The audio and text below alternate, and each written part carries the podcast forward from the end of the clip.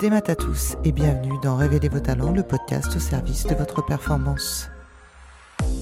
Et cette année, pour Noël, j'ai décidé pendant tout le mois de décembre de vous proposer un format un peu spécial, un calendrier de l'Avent podcast. Alors, comme tout bon calendrier de l'Avent, je vous donne rendez-vous chaque jour pour découvrir une nouvelle histoire, un nouvel outil de la préparation mentale, des anecdotes de managers ou de sportifs de haut niveau, des surprises audio à écouter. Un seul objectif, vous faire voyager jusqu'à Noël et vous inspirer pour révéler vos talents. J'espère que ça vous plaira. Ici Christelle Blandin, je vous envoie une bonne dose de motivation. Comment gérer la blessure? Quand on est un sportif de haut niveau, un professionnel, ou bien même amateur, il y a une frustration de voir les autres continuer à prendre du plaisir, à s'améliorer, à performer, alors que toi, tu es sur le banc et tu regardes tout le monde jouer. Et là, tu te dis, waouh, qu'est-ce que je suis en train de louper? Je loupe plein de choses, je régresse, je ne sers à rien. Et surtout, l'attente te paraît interminable. En fait, tu es blessé, tu te poses plein de questions. Est-ce que tu vas retrouver ton niveau? Est-ce que tu vas pouvoir continuer à pratiquer le sport que tu aimes? Toutes ces questions, en fait, on les a partagées avec euh, Brandy Cardola, qui est une sportive de haut niveau. Elle est joueuse de rugby, elle a 24 ans et elle a connu sa première blessure de rupture des ligaments croisés à l'âge de 18 ans. Je t'invite à écouter un morceau de son podcast où Brandy nous explique ce qui s'est passé pour elle et comment elle a géré la blessure.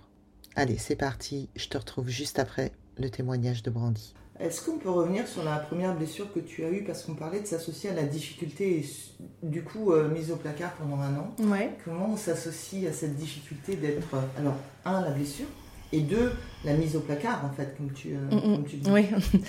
ben, franchement, euh, j'étais, j'avais 18 ans, donc à ce moment-là, donc très jeune. Et voilà, tout est arrivé très vite, sans, pas sans difficulté, mais voilà, tout s'est présenté à la, très vite. Et, et là, ben, d'un coup, brutalement, ça s'arrête. Euh, ma vie tournait autour du rugby, clairement. Euh, je voyais plus trop mes copines les week-ends parce que je jouais. Les soirs, ben, je, je vivais dans une autre ville.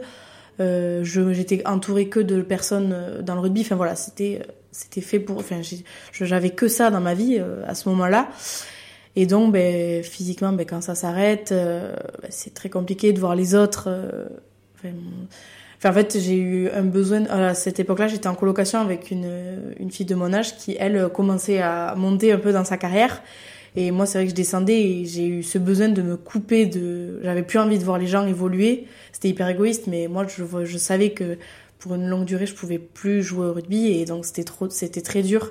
Et à cet âge-là, ouais, mon monde un peu s'est écroulé parce que ben, c'était le rugby qui me plaisait. Je faisais des études pour en faire euh, parce que voilà, je voulais prioriser ma carrière, etc. Et ça a été un peu euh, une descente aux enfers. Ça a été très très dur. Première grosse difficulté.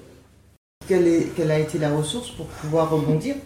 Ben, à ce moment-là, en fait, euh, je me suis rendu compte. Ben, c'est vrai que c'est une période où je pense tous les sportifs se font un peu le bilan et malheureusement, c'est quand on passe par ce moment-là qu'on se dit, euh, en fait, à part le rugby, ben, j'ai pas grand-chose et c'est bien ou c'est pas bien. Ben, quand ça va, ça va, mais quand ça va pas, ben, donc je me suis beaucoup ben, repliée, enfin repliée, re- revenue sur ma famille en fait que j'avais peut-être un peu perdu de vue.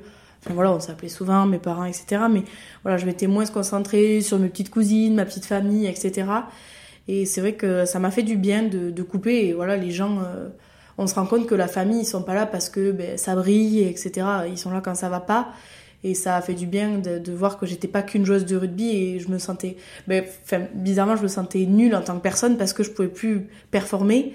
Alors je me sentais moins bien en tant que personne. Enfin, c'était moi avec moi-même et du coup, ben, ça m'a fait un peu oublier ce côté performance et juste être une personne simple. Et ça fait beaucoup de bien. Donc euh, voilà, mes amis d'enfance. Après, j'ai eu de la chance d'avoir des amis depuis très, depuis le collège avec qui je suis euh, encore en, en lien. Voilà, c'est, c'était des gens hors du rugby et j'avais besoin de ça pour, euh, pour aller mieux. Voilà, j'avais besoin de ça. Comme elle le dit, Brandy, elle, elle a trouvé ses ressources. Alors, ce que je t'invite à faire, c'est toi aussi. Quand tu as une blessure et que tu sais pas comment la gérer, ben, peut-être juste regarde autour de toi, fais le tour, regarde ta famille, tes amis, tes copains, les médecins qui t'accompagnent, les coachs, ton coach, ton préparateur mental, toute personne en tout cas qui va te tendre la main pour que tu ailles mieux et que tu sortes de cette blessure et puis surtout que tu reprennes plaisir avec ton sport. La vie de sportif de haut niveau n'est pas simple tous les jours, mais le jeu en vaut la chandelle. Cet épisode vous a plu? Eh bien, bonne nouvelle On se retrouve très bientôt avec un nouvel invité. En attendant, si vous souhaitez continuer à être l'architecte de votre réussite, rejoignez la communauté K Mental et Performance sur Instagram, Facebook ou www.mentalesperformances.bzh. N'hésitez pas à nous partager votre expérience et vos retours. Merci, Kenavo.